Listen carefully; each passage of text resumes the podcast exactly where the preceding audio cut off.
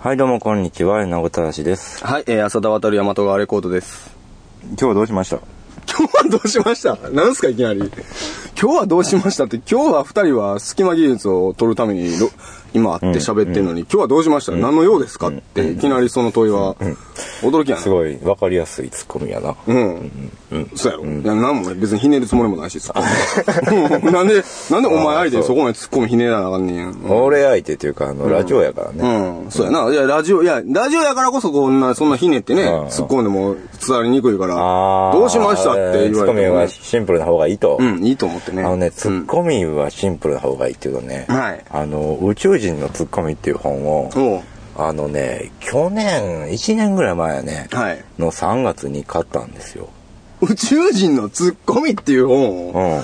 初めて聞きましたよ、その書籍。買ったって、ど本屋で買ったんですか？それがな、うん日本橋のね、うでんでんタウン、はい一本入ったところ、うん。えー、ナンバー、ナンバー側に？ナンバー側にそうそう、うん一本入ったところにもこう、店並んでるやんか。はい。えー、ソフトマップとか並んでるところ。並んでますね。あそこに、んえーリアカーを押して、うんその道をずーっと往復してるうん。おっちゃんがおって、うんそのおっちゃんがそのリアカーにその本を、宇宙人のツッコミっていう登り立てて、うん本をザーって載せて、うん。売ってたんよ。面白そうな話ですね、それ、かなり。ほんで、それ、いうん一冊いくらやったかな ?1000 円やったかな、うん。高いな、割と。うん。うん。で、あのー、まあ気にかかるやん。気にかかるね、その状態で。犬は連れてなかった？犬は連れてなかった。うん。これ何売ってはるんですかって言ったら、私の本やと。うん。あ、ご自分で書かれた本。そうそうそう。で、なんか神戸のどっかの、うん。えー本屋で印刷、その製本して本にし,、してもらって、その本屋と、うん今ここでしか売ってない。っていうのよ。うん。で、えー内容はどんなもんかって言ったら、宇宙人からのツッコミうんで、その、リアカーに書いてあんねん、文句が。うんうんえー宇宙から見た、ちょっと正確に覚えてないけどね、うん宇宙から見て地球がおかしいっていうことを書いてるうん本やと、うん。ちょっとあの僕宇宙とか好きやから、うん宇宙人とか、うん。あこれちょっと買って読んでみようと思って、ねうん買ってあの、買いますわ言ったら、その時で100何人目ですって言われて、うん。お客さんが、うん。えーあーでそれ本を買って、うん。えー持って帰って、うん。読んでみたんですよ、うん。そしたらあのーえーなんで今日それ持ってきてくれてないの？いや別に今日そんな話する現場に。そんな話するつもりなかったからな。うんほいであの、で、うんそれ読んでみたら、うんあの、地球人は未熟やって書いてあるね。地球人は未熟や？いろいろ文句があって、大阪弁なんですね、これ。それはも大阪の人ようん、未熟や。あのね、いやいやいや、ちょっと待って。うん。それは大阪の人やけどって言ったけど、宇宙人のツッコミやろ？その作者が、それは別に、大阪弁ではあろうが。あーいやいやいや、それは別に、あの、な、そんなややこしい人じゃないねん。あの、常識ある人で、うん。あの、その人が宇宙人からのツッコミっていう手で書いてはる。別に、それ。それに何が何の手でやねん。うん。それも何の問題もうん、ないん。や。もう、本人的にはもう、手で書いてそれはミッキーマウス一人しかおらへんことになってるとか、そんなんねそう。いうややこしい話じゃなくて、うん。あの、別に素直に、素直にね。そういうもんやねんけど、あの、えー、ち宇宙人地球人はは、未熟や。えー国宝とか、うん。ダイヤモンドとか、うん。えールビーとか宝石とかそういうものに価値を感じるから未熟やとか、なんかまあそういうこと書いてある、いろいろ。うん。ちょっとまあ、まあ、いいろいろざーっと読んでると、うん。大体全般にわたってそういうこと未熟やと。うん。書いてはって。価値なんて大体人間の決めたもんじゃないかと、うん。そんなもんで右往左往するのが未熟だと。うん書いてあるから、うん。ああまあまあまあまあまあまあ。うん。なるほどなと。なるほどな。確かにそうやなと。うんうん。まあ、思っていろいろ感動したんやな。うん。そうそうそんでその人を、うん。その本を最近思い出して検索したら、うん。なんかブログ作ってはってその人、うんうんうん。その頃は考えられへんかったけど、うん。今そのブログを見たら800何冊売れましたよって書いてすごいやん。それから10当時100冊ちょっとっ10てヶ言ってたったから、うん。その間700冊ぐらい売り上げたんや？そうそうそう大したもんやね。でテレビにも何回か取材されててへえ。その時でもね、なんか新聞に一回載ったとか言ってたけどうん、それから今までの間に、ね、ナルトモとか書いてたよ、そういえあ、ば。本当？うん。そんなんで来たんじゃないかな、それのブログはもう今でももちろんあるわけなんですね。あるあるうんあるあるうんちょっとじゃあそれ、あるし、多分行ったら買える。ちょっとそれはね、うん要チェックですね。うんえっ、と、何でしたっけ？宇宙人のツッコミ。そうそう。うんうん。で、その作者さんのなお名前は何ていう方なんですか？覚えてないちょっと覚えてない。うんまあまあまあブログ見たらわかるね金なんとかさん。うん。その人はどうやって生計立ててはったんでしょうね、今まで。そうやね。だから作家、作家っていうか、ある種そうやって本を書いたのは初めてなんですかね、これ、今回、書道作なんですかね。確かそうやったと思うけどね。そっか、いやいや、それちょっと楽しみよね。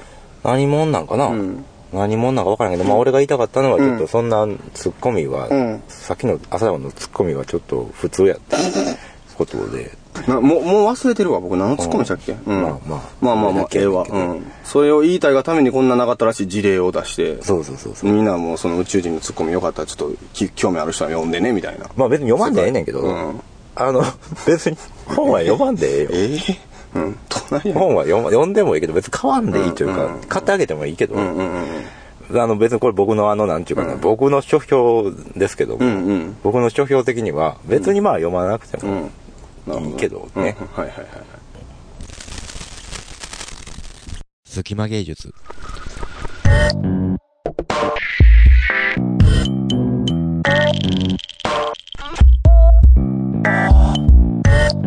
矢野くんさ、最近なんか、うわー、この曲かっこええなーっていうような曲聞いたりとかした？漠然とした話やね。あのー、この曲かっこええなーの五大悟のモンキーマジックって曲かっこいい。マジックっていう曲って言ったけど、まあ結構知ってる人おるんちゃうかな。そんな、っていう曲って言われる。ドーン、ドーン、トカトカトカトカ言うな、言うな。ちょーん、言うな。言うなうん、最初な。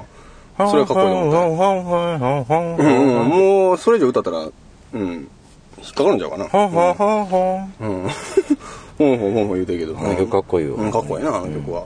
うん。あの曲は私の知り合いのレコード屋さんも、もう、超、あの最近、いや、いや、五大悟、五大悟のツタヤに借りに行ったらさ、うん。もうなんかベストアルバムしかないねん。ベストアルバムの種類があれぐらいのなんか人になると、ベストアルバムがいっぱいあるやん。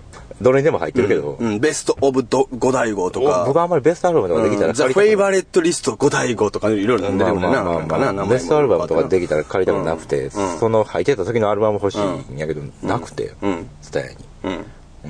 うん。仕方ないからね、うんあのね、ピーナッツの、ザ・ピーナッツの CD 借りてきました。うん、仕方ないからピーナッツなんや。なんでまたピーナッツを仕借りようと方ないで、思ったんですかそのピーナッツを借りてきたのはうん、理由があって、うん仕方なくはなくて、うんあの、ラジオでね、あの、ピーナッツの曲がかかってん。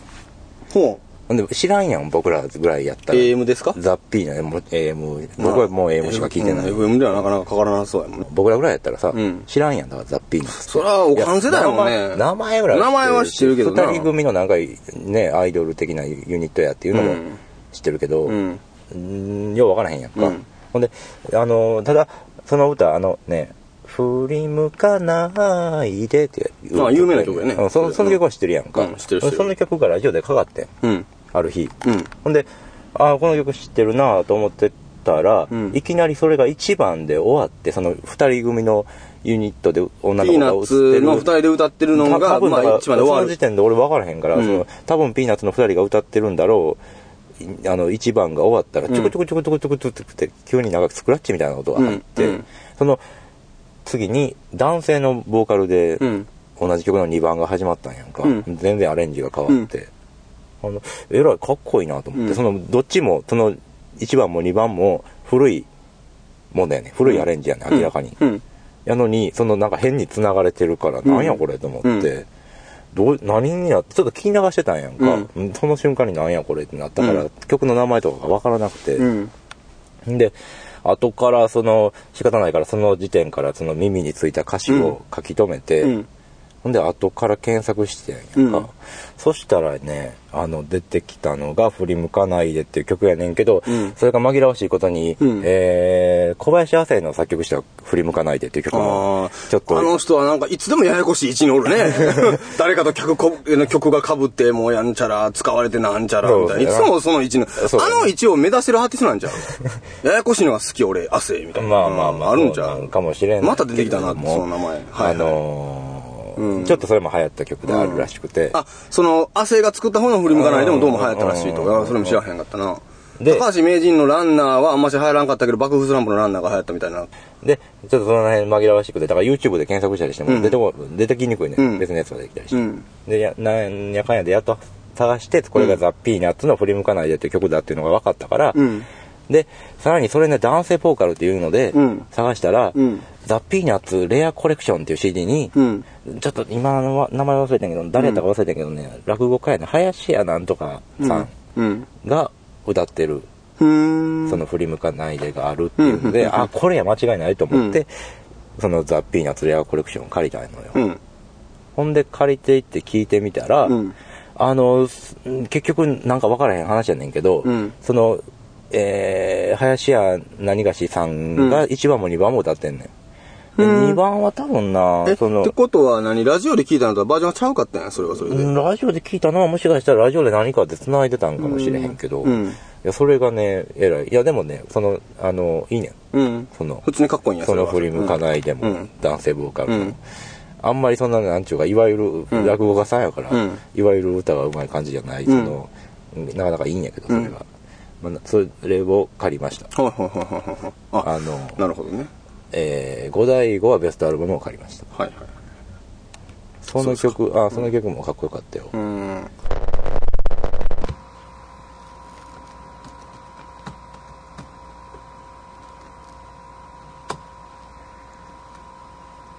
C H A G E A N D A S K A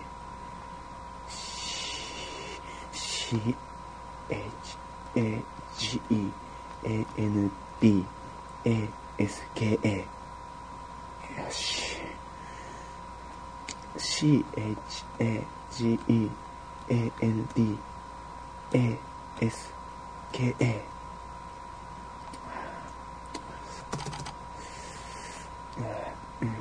えー、C、えー、C、えー、C、H、A、G、A、N、D、A、S、K、A、C、H、E、A、G、E、A、N、D、A、S、K、A、トキオ。ボ、ボ、ボキオ。ショキオ。違うな。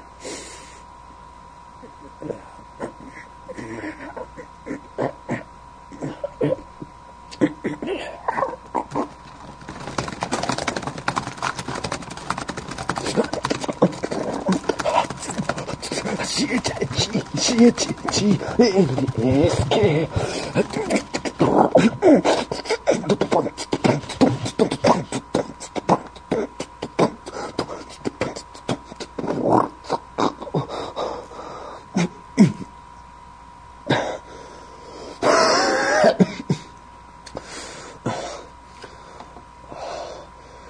あ、ブラウザ、ブラウザ273個も開いてしまった。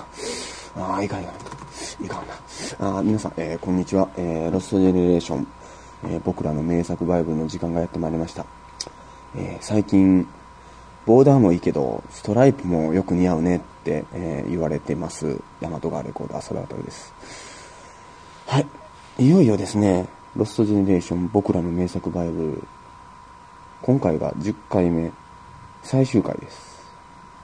いやー、数多くのね、こう、80年代後半から90年代前半とかまでかけるね、あの、ロストジェネレーション世代がこう、文化的に、こう、非常にこう、生きる知恵、えー、生きがいみたいなものをね、得てきたサブカルチャーについて、えー、もう一回見直そう。えー、ロストジェネレーションとか言うてる、えーそんな、あの、どこぞのマスメディアの偉いさんが勝手にロスジェネレーション世代でもない上の奴らが勝手に僕らのことをロストジェネレーションお前らは、お前らは失った、お前らは失われた、みたいなことを言ってますけども、えーそんなこともない、えー僕たちには、こう、非常に、えー価値のある文化っていうものがいっぱいこう培われて、こう、研鑽されて伝播されているわけでございましてね、えーそういったものをもう一回見直そうということでございまして、いよいよ最終回なんですけども、今まで、えードラマとかね、漫画とか、ゲームとか、音楽とかいろいろありました。あのー一番結構好評やったのが、平松、じゃ平松ちゃう、え、久松文奈の回が、はいはい。おおおお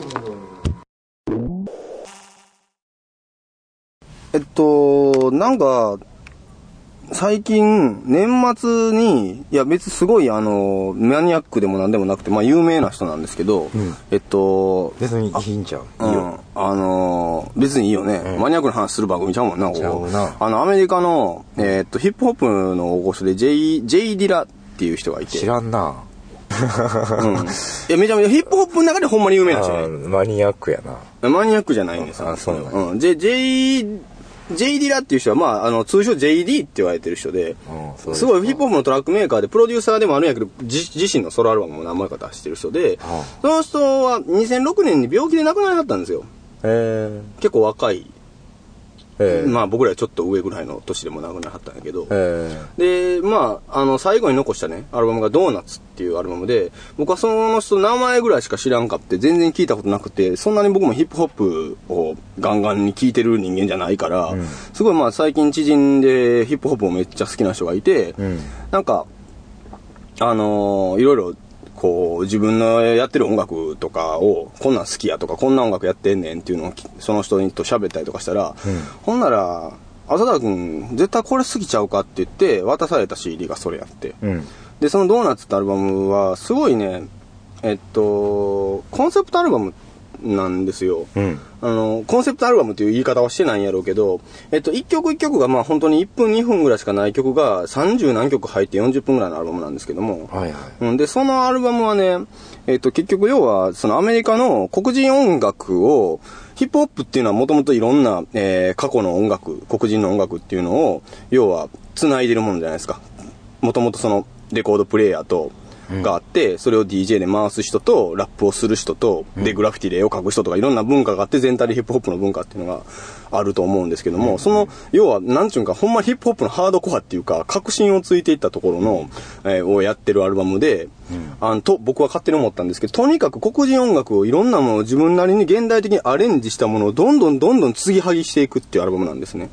で、全く上からラップとかは載ってなくてインストゥルメンタルなんですけども、その曲をどっかから取ってきてるから、その曲の中では原曲のコーラスとか、原曲の歌ってる黒人の女の人の声とかももちろん入ってて、コラージュなんですよ、黒人音楽の。うん。で、それは、一曲一曲聴いてもかっこいいけど、全体としてアルバムで40分ぐらい聴いた時に、いちいち一個一個のもうつなぎ、曲間の。がすごいかっこよくて。コラージュ感というかカットアップしてる感じっていうのがまあかっこよくてすごいなこのアルバムはって思ってうん言葉で説明するのは難しいんでぜひマイスペースとかに上がってるからそれ聞いてもらったらちょっとは参考になるかなと思うんですけどそれをねすごい聞いててでなんかえあのーそうそうそうそうていうか、ヒップホップですとそういう音楽やってんね。黒人の。まあまあまあまああれすごいある種政治的なバックボーンもあるしねやっぱり黒人っていう。そうなん？あるあるある。うん。えー、あ、そうなんや。うん。やっぱりその、いわゆる、いや、ああれやで、これ、一般的な、うん。なんちゅうんか、ヒップホップの由来って言われてるところやと、うん。結局要は、その黒人の、うん。まあ、人種差別とか、う貧困の状態から、ある種立ち上がっていくための抵抗の音楽であるっていう風な考え方が一つあってあ、ヒップホップが出来上がる、ストリートの音楽で出来上がっていってで、要は人の曲をうん、こういう風な言い方するけど、事実どうなのかわからないけど、一般的によく言われてるのは、人の曲をね、レコードで勝手に作ってやったのは、要はバンドとかするには楽器とかいるわけやんか。うん。で、楽器とか行って、そんな金俺たちじゃないよと。うん。で、レコードプレイヤーが1台あって、それをかけながら何か自分たちの日常の愚痴とかをやな、うんこう、もうまくし立てて歌うっていうようなスタイルで、ラップとかヒップホップっていうその文化が生まれてきたっていうのはすごい言われてるところで、もともとそういう文化がやっぱあるみたいね。それとじゃあ、久保田敏信とかはどういうことになる 久保田敏信は、まあ、久保じゃー久保じゃー俺久保じゃーって言うた瞬間がちょっとおかしくなってったと思うんですけど、まあでも久保じゃーが僕一番アルバムでは好きなんですけどね。久保じゃーがさあ、雨よー言うてね。あーそうそうそうそう優しく振れー言そううそう、てますけど、ね。それあのテープやったらね、B 面の1曲目に入ってた。ああ、なるほどね。んお前が分けたんちゃうんだある人によっては、判断によっては、それを A 面の最後に入れて、あ、切れてもうた。やっぱり最後に B 面の頭にしときゃよかったって悩んだ人もおるはずやないか。あーお前そうかなんでもそんな決めつけんねん。そうかな。俺のテープにはうん。お前のテープはそうかもしれんけど。俺のテープっては多分兄貴が作ってくれた テープやった。俺も姉貴から回ってきたわ、久保じゃん。あーあー、そうやろ。そんなもんやんね。うんそんなもんや。うん。で、まあ、そんなんを聞いてて、なんかすごいね、ちょ、こっからがうん、話がしたいところなんですけど。あそうなんやうん。こっからが、うん、あした。いところなんもう終わりなんかな。うん。あのー、はい、えーすいません。中断しましたけども、突然ね、えー、ロストジェネレーションという最もテンションの高い、えー、あの、テンションの高さをね、維持しないといけない、えー、録音中に、お客さんがちょっと来られまして、えー中断させていただきました。あの、素に戻ってしまいました。ね、大和川レコーダー佐田渡です。ということで、えー、っとですね、ロストジェネレーション。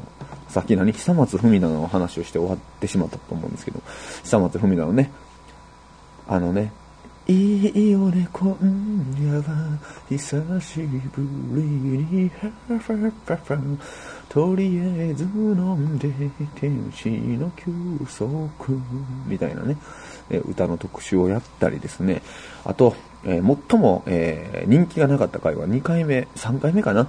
にあった、あのーあれですね、ヒトラーの復活っていうゲームの話をしたけど、マニアックすぎましたっていうね、え意見をもらったりとかしてね、まあいろんなやりました。ね、ドラマ10年愛を取り上げたり、え秋元康作作詞のね、えポケベルがならなくてを取り上げたりとかですね、えーコミックボンボンから、えーやっぱアホーガンよっていう漫画を取り上げたりとかいろいろやってきましたけども、今回、ね、いよいよ第10回目、えー最終回になりましてですね、今回は、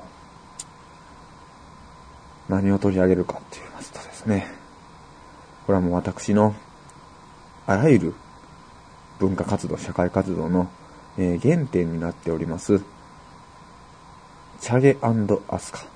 についての、えーお話をちょっとさせていただきたいと思います。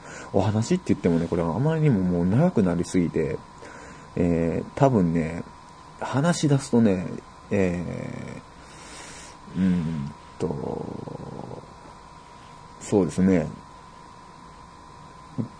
63時間ぐらいかかるんじゃないかなと、えー思いますね。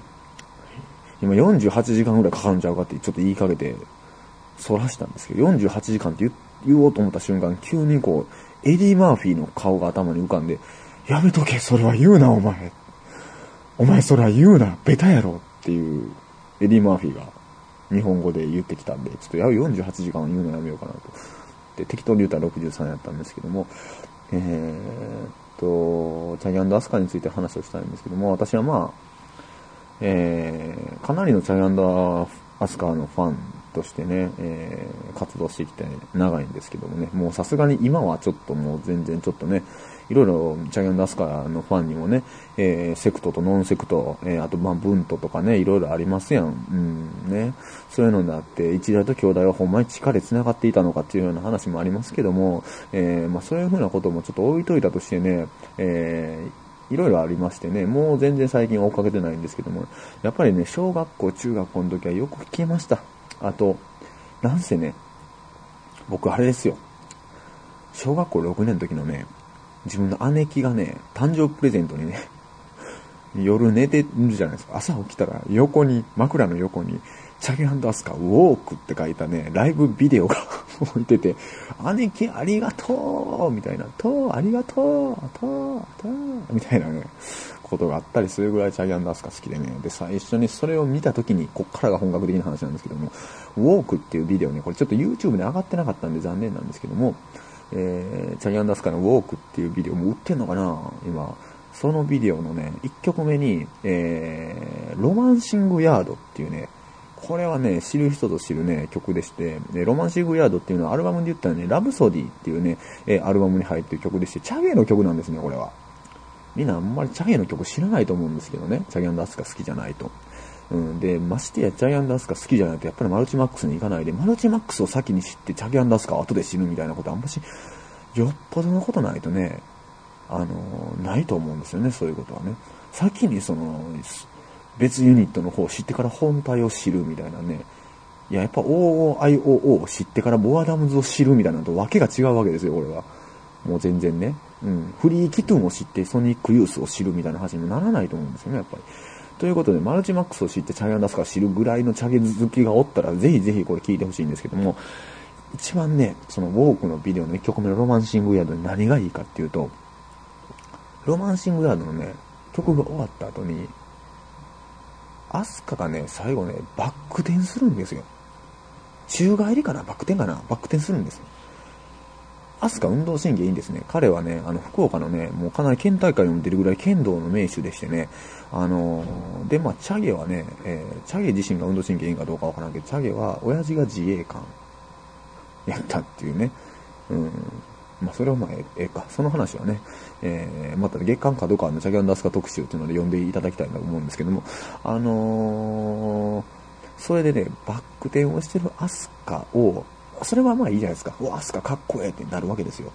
もう今見たら笑ける映像なんですけども、うわ、すごいな、アスカ、いい曲歌って最後バック転もするんやと思った、その時、チャゲが、ものすごい複雑な笑みを浮かべて、アスカのバック転を褒めたたえて拍手をするっていうシーンがあって、その時のチャゲの表情がたまらん。なんともたまらんね。ああ、人間って奥深いなっていうような笑みを見せてくれるんですね、チャゲが。で、それ以来やっぱりチャゲはすごいと。柴田修二はすごいと、うん、いうような話になってですね、えー、まあまあまあまあまあまあまあ、まあ、そんなこともあるんですけども、えー、っと、でですね、その時の映像がないんですけどもね、そのロマンシングヤードっていうチャゲの曲をちょっと YouTube で検索したところ映像があって、その映像がびっくりするぐらい、なんでっていう映像やったんで、ちょっとこれはね、説明できないんですけど、あの、もう僕は、僕は、もう僕としてはもう大爆笑やって、これ見て。もう一人でケタケタ笑ってたんですけどね、チャゲアスが一切出てこない。これ誰が作ったんでしょうね、この映像。ロマン、あの、YouTube、隙間芸術貼っときますんで、これぜひ見てほしいんですけども、ロマンシングヤードが流れてるバックに、このあの、ヨーロッパの、なんつうの、アルプスですかね、あの、そういう、こう、雪山が、スライドショーでひたすら流れるっていうだけの、だけの、えー、プロモーションビデオみたいなのがありまして、これ、チャゲアス本体のプロモーションビデオでは全くないと思うんですけど、これ、しかも、さすがに、たったそれだけの、ほんまにしょぼ映像やけど、さすがにチャゲアスってことだけあって、再生回数が17,751って結構な数ついてるんですけどね、これほんまびっくりしますよ、この映像。もう僕はもうこの最後にね、このチャギアンダースカのロマンシングヤードのチャギアス本体のプロモーションビデオではなく誰かがようわからん人が作ったこのカラオケにもなってないような雪山のスライドショーがバックに映ってるこのロマンシングヤードの YouTube の映像にもうロストジェネレーションの最後の全てをかけたいと思います、これ。これ見て、ね、Have a fight, have a dream ってみんなで大声で叫んで、もう、冬の寒さもぶっ飛ばしたいね。ロストジェネレーションっていう、そういうなんか、えーレッテルもぶっ飛ばしたいという、えー気分で、本当に行きたいと思いますんで、ぜひぜひこれを見て元気を出していただきたいと思います。チャギャンダスカの話はね、えー他何度でもできるんですけども、本当にこれ長くなるんで、えーもしあの、個別に、えー興味がある方っていうのは、あの、隙間技術の方にメールなり送っていただくなりしたら、えまたいろいろね、えお話を作って、なんなら、あの、大阪でオフ会を開いてもいいかなと思ってますんで、えよろしくお願いいたします。えーということで、えー長らくやってまいりました。もうこれ結構1年ぐらいやったんかな。えー、ヤマト川レコード、浅田渡による、えーロストジェネレーション、僕らの名作バイブルのコーナー、えー本日で、えー最終となりました。また次回の隙間技術からはね、全然違うコーナーと、えー作っていきたいなと思いますんで、えーこれからもよろしくお願いします。えーということで、えー浅田渡る、ヤマト川レコードでございました。要は、その、なんちゅうんやろ、ヒップホップで、特にその J リーダーのドーナツってアルバムはかなり特殊なアルバムやと思うんやけども、いわゆるその、アルバム全体で聴くアルバムになってて、うん一曲一曲っていうのも面白いんやけど、一曲一曲のつなぎの部分も含めて、細切れになってんのが30曲ぐらいあって、全体で40分で、全体で1曲と考えて聴けるようなアルバムになってるんですね。うん。で、それを聞いてた時に、なんか、あのーこれって iPod シャッフルとかでは聞かれへんなってすごい思ったんですね。うん。だから要は、別にその、のヒップホップのそのコンセプトアルバムに関わらず、いわゆるコンセプチャルアルバムとか、うん組曲的なアルバムって、うん本人の意図的には、うんこう、全体として聴いてほしいっていう意図あるじゃないですか。で、でもなんか最近ね、それは別にどっちを否定してるわけじゃなくて、それは確かにそうやって聞くもんやけども、最近かなり多くの人が iPod でシャッフルで聴いたりとかするでしょ？音楽。シャッフルで聞いてんのかどうかは知らへんけど。なんか、あの、昔、もう3年ぐらい前ですけども、たまたま、うん京都大学の、えっと、社会学とか哲学とかそっち系のね、なんか学会誌みたいなのをちょっと読んだことがあって、うん。そこでたまたまね、その学生、えっと、おおそらく博士課程の学生さんが書いてる文章が iPod シャッフルとの iPod シャッフル機能で最近の若者の音楽の聴き方が変わってしまったっていうような論考を書いてはる人がいて、うん。なんか、まあまあまあ、今思えばもう4年ぐらい前の話だから、当然、今思えば当然って話やねんけども、なるほどねってその時思ったことがあって、う例えばさっきのピーナッツとか、うん。五大悟とかと、最近僕らがなんか、なんちゅうさい僕らがじゃなくても最近よう、えー、巷で溢れてる電子音楽であったりとかも、まあ全部一色体に流れる、クラシックも一色体に流れる、うん。うん全部入れてれば流れる、うん。うん。で、状態になって、それが、とにかくごったごたになられる状態っていうのが、ある種何の違和感もなく、音楽の聴き方として、普通に今の、割と若い人たちの間では、うん。当然としてあんのかなっていう感覚が結構あって、うん。だってそれは、要は友達の家で CD ちょっと入れさせやとかいう軽いノリで、どんどんサンプリング感覚で人の CD を iTunes 自分のパソコンにどんどん取り込んでいったりとかしたら、名前もアーティスト名もタイトルもどんなジャンルかもわからんまま友達に書いて入れていったものっていうのがたまたま流れてきて、これ何やろと思ったり。その、そういう風な、なんや分からへん CD をよく入れていったらそういうことになるやろうね。うん。なんかもしそうじゃなくて、コントロールされた自分の好きな音楽だけ入れてる、言ってるんやったら、うん。僕らもたまたま音楽やってたりするぐらい好きなんで、いろんなジャンルあるけど、ね。うん。あの、まあ、そそうじゃなかったら、まあ、割かし、まあ、ロック好きならロックで固まったりとかして、うん。うん。まあ、そんなおかしなことにはならんだろうなと思うんですよ。自分の知らんようなうん。曲が気軽に入ってる状態っていうのがでも確かにあって俺にも、うんうん。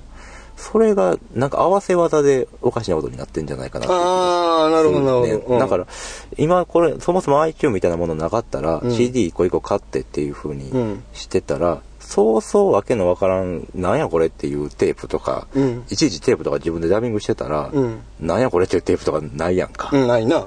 確かにな。なんかそれが気軽にコピーできるっていうことと、プラス合わせ技になってんじゃないかなっていう気はします。それはそうかもしれないですね。なんかね、うん。まあそういう今の話をまあ思って、うんでさっきの急にその要はコンセプトアルバムをシャッフルとして聞かれたくないっていうようなことはなんかちょこちょこ聞いてたりとかしてね、うん周りでまあ作品作ってる人多いから、うん。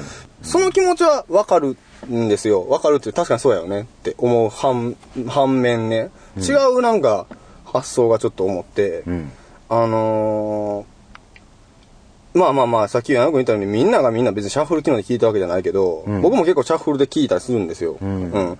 で、忘れてたような曲が流れたりとか、友達にもらったら誰やろこれ CD っていうのが流れたりとかするのが面白いからやんねんけど、あの、シャッフルで聞かれることを前提に考えて、シャッフルの中に、例えばシャッフル何千、何百曲ある中の、えー、ある種のつなぎとしてのうん。存在になって初めてすごいかっこいいよねってなるようなうん。曲を意図的に作るアルバムってどうなんかなって思ったんですよ。変なこと言ってるかな。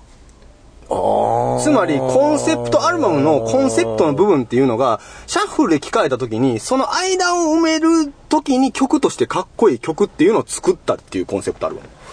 ああ、それは考えたことなかったね。うんそからそんなこと考えたりとかして再生されて、たまたまどっかとどっかの間にうん挟まれることをで望んでて。、初めて生きてくるみたいな。せやけど、それどんな形のものになるいや、わかんない。全くそれ、うん、全くわかんない。それはなんかある種。何の、朝のそれだいぶあれやで、うん。考えんといかんのちゃう。そうやろうね。だって何の後に来るか分からへんやんわかんないもんね。ねうん。なんか浅田君がそれでもやっぱ作るとこう、うん何かしらコーネリアスとチャゲアスの間に挟まれるぐらいの、うん。あの音楽になるやろうと思うねん 急に飛んできたね、すごい球が。それを例えばね、うんいきなりなんやろな、安全地帯の後にとか、筋肉症状剤の後にとかには対応でき、それでも対応できあーそれでも対応できるね。るもんじゃないとあかん。時としては歌舞伎ロックスとか流れるかもしれないしね。歌舞伎ロックスが、おーえーどうって言った後に、言った後に来るかもしれないしね言った後に沢田研二の TOKIO が来ても対応できるっていうものじゃないと、その二つの間をスムーズに繋がなきゃいけないっていう難しいよね。ことになってくる。それは難しいな。なかなかどんな状況って、これす、だってすごい、ひょっとしたらエースオブベースとかの流れかもしれんもんな、それ君はすごい、だってバリエーションやで。だって音楽全体を相手にしようっていうことやから。そうそうそうそうそうそうそう。ね。今の CD にな CD とかになっててデータ化され、にな、iTunes とかに入ってるだろう、うん音楽全部をこう、ターゲットに、うん。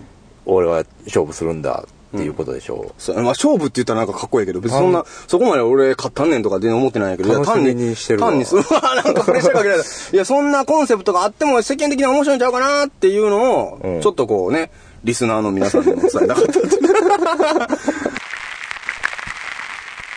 こんにちは。えーイベントの情報が一つだけあるのでお伝えしたいんですけれども、僕と浅田くんとどちらも出演するイベントが3月1日、神戸アートビレッジセンターというところであります。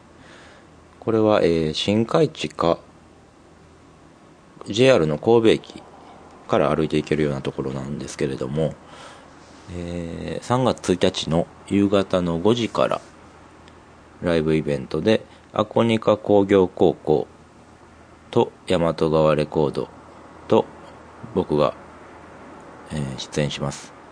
ただちょっとこれあなんか芝居この日お芝居の公演があってそれの幕間のような幕間にロビーで演奏するようなイベントなのでこれだけのために、えーわざわざ来られるとちょっと、えー1時間、全3組で1時間程度なので、ちょっと短いかなと思うので、その、もしお芝居に興味あられる方は、その芝居の公演も見てみることにするか、それとも、あのその神戸アートビレッジセンターには映画館とかも入ってるので、映画を見に来ることにするか、何かしらついでがあるとちょうどいいんじゃないかなと思います。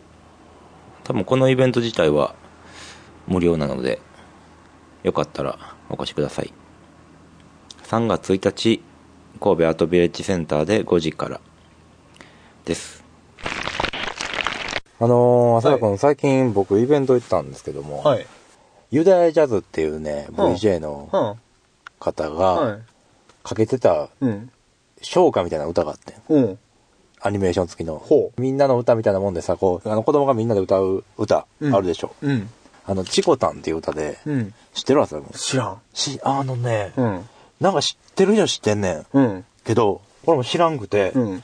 あの、すごいねん。うん。何？すごいの、チコタンが。すごいねん。うん。ユダヤジャズさんがかけてたチコタンがすごかった。そのアニメーションもついてるからすごいねんけど、歌がすごいねん。うん。あの、大阪弁で、うん。ねチコタン、チコタンのこと僕なんで好きなんやろうっていう歌詞なんよ。うん。えーなんで好きなんやろうなんで好きなんやろうっていう歌で、うん。それが何分かな ?2、3分かな、うんせいぜうん。い流れてて、うん大阪弁でおもろいなと思ってうん聞いてたら、うんそれが終わって、うん。えー次の歌がうん。続いてるんやんか。うん。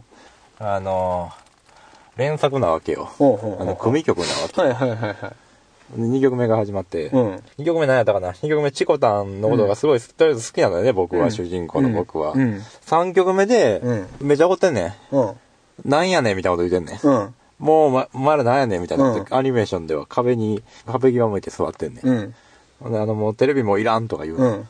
ご飯もいらん。おー。えらい怒ってんねん。おー、えらい怒ってんな。こんなにチコタン好きやのに、うん。チコタン好きやのに、うん。チコタン、あの、魚屋嫌いや言うた。うち魚屋やねん。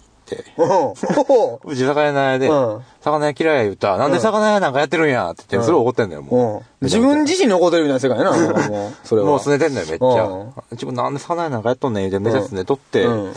ほんで、それが一曲また終わったら、うん次、うんあの、ものすごいテンション上がってて、思いついたみたいになってんうのよ。ん。おチコタン思いついたんや。うんうん。え、チコタンじゃあ主人公があ思いついた。主人公、あ、主人公かなうん。チコタン、カニとエビとタコ好き言うた。うんチコタン、カニとエビとタコ好き言うた。カニとエビとタコだけうん売ったらええんや。おー、魚やしな。これそできるな。これで日本一の魚屋になれるで、うん言うん、二人でこう、あの、婚約するみたいな、えー、うんノリやねんけど。うん。ほんで、その次のやつがまた最後やねんけど、うん打って変わってすごい低いテンションで、うんあのー、えー、これは言うたらまたあの聞いてる、きうん今度、今後聞く人のためにあれなんですけど、うんすごい低いテンション、うんすごい嫌なことあったりうんして、うん。あの、めちゃね、テンションの落差が、もうすごいんや。激しくて、もうなんならそう打つかお前みたいな話なんや。もうめちゃ面白いのよ、すごい、うんその歌。うん。なんかあの、インターネットで調べたら、うん結構、あの、それをなんか子供の時にうん触れた人にはすごいトラウマソングとして残ってるという噂のチコタンっていうのにアニメーションをつけたのをユダヤジャズさんが流してはって、はそれすごいえ、だからそのユダヤヤジャズさんが作った映像ではなくて、誰かがアニメーションをつけたもの自体を発掘してきて流してあ、るそうそうそうそうそうそう。うんへー。まあすごい面白かったんで、うん。あの、これはぜひ、なんか、探してみてください。はい、わかりました。あの、めちゃ面白い。ああ、じゃあ、チコタン。うん。うん。ぜひ、え、それチコタンのい映像とかは上がってないんや？えー、そうそう、俺さ、さんだっぱら探したんやけど分かってないね。うんなるほど、なるほど。まあまあまあまあまあ、そういう見える機会があった歌は聞け、うんあのね、動画のアップロードサイトではい。聞けたけど、YouTube とかですか？俺が見たのはニコニニココニコ動画で。へえ。なるほど、なるほど。わかりました。ぜひぜひ僕もチェックしてみたいと思います。チコタン。うんはい。浅田君そんな何もイベント行ってないですか？ええ急に僕に振るんや。うん。あ、でも僕しかおらんもんな、スケモいいっつって。二人やもんな。さあ、僕に振るわな。イベント行ってないかって言うたら、イベント行きました。行きましたっていうか、出演をしたのが12月の28日。うん。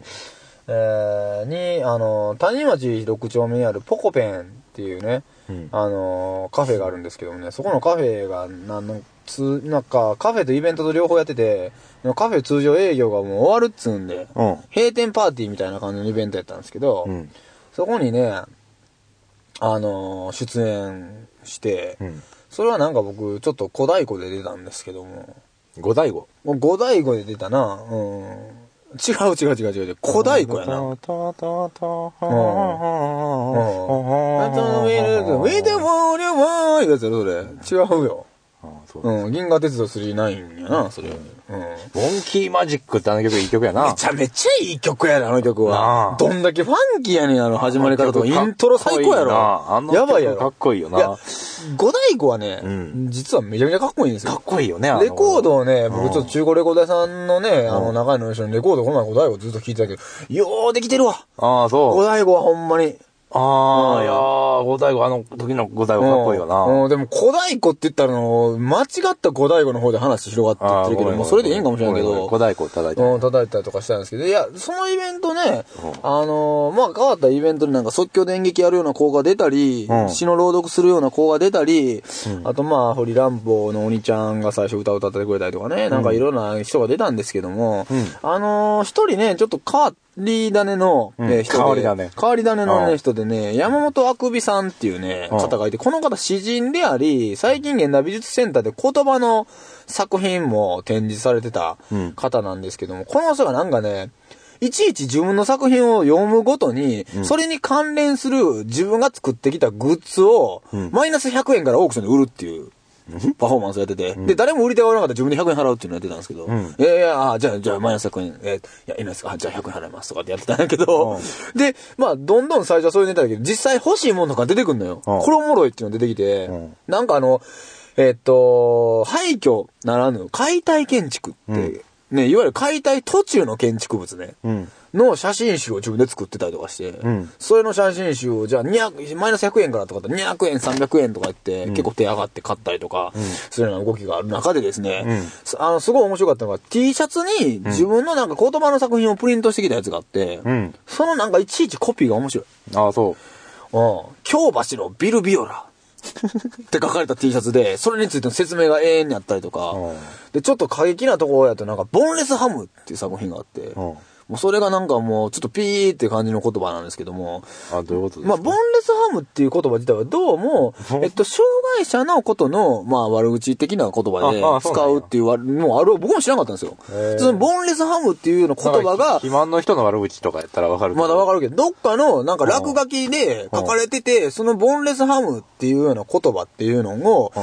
あのー人権団体がいいちいちね、人権団体のなんか、あのー人権キャンペーンみたいなイベンントで、紙に書かれた落書きをバーって展示して、こういうこと書いちゃダメだよっていうもちろん趣旨やねんけど、それについての注意書きとか書かれてて、モーレスハムとは、みたいなの書いてて、そういうのの状況を見てう、んなんか実は人権団体は反対するためにやってんのに、まるでなんかその注意書きを書くことによって、なんかそっちの方向に加担してるように見えて面白かったみたいな感想がズワーって T シャツに書いてて、その人なりの指標みたいな、そういうような T シャツがあって、僕ちょっとあの、オークションで買ったんで、それ。ああ、そうだね。またね、あの、皆さんにお目にかかれる時があればっていう感じで、そういうちょっとなんか変わ変わり種の、ええー作家さんも出てはって、なかなか面白いイベントでした。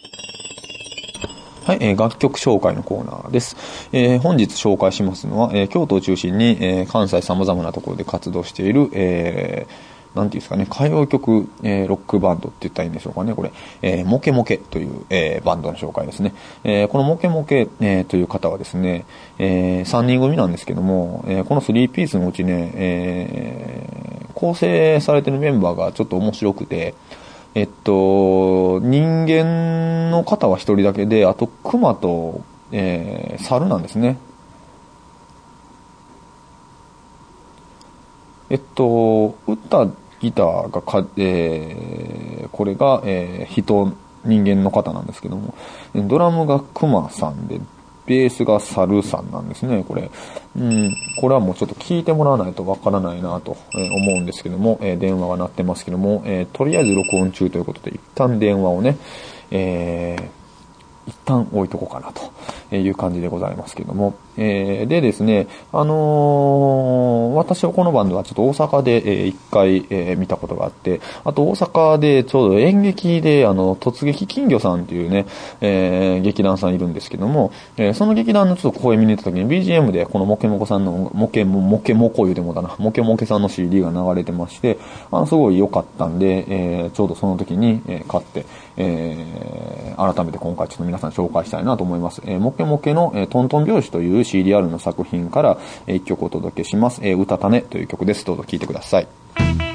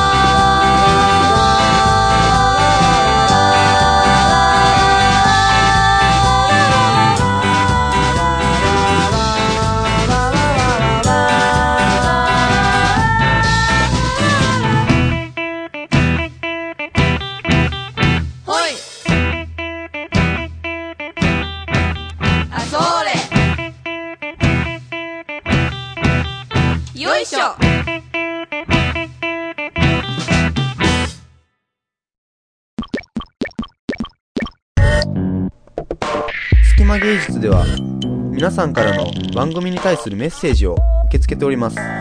メールアドレスはすきまアットマークちょうちょぴん .net すきまの綴りは sukima ちょうちょぴんの綴りは CHOCHOPIN です。また、スキマ芸術ホームページのメールフォームからも、ね、メッセージを受け付けております。えーサイト URL は http:// コロスラッシュスラッシュスキマ .chochopin.net です。お待ちしております。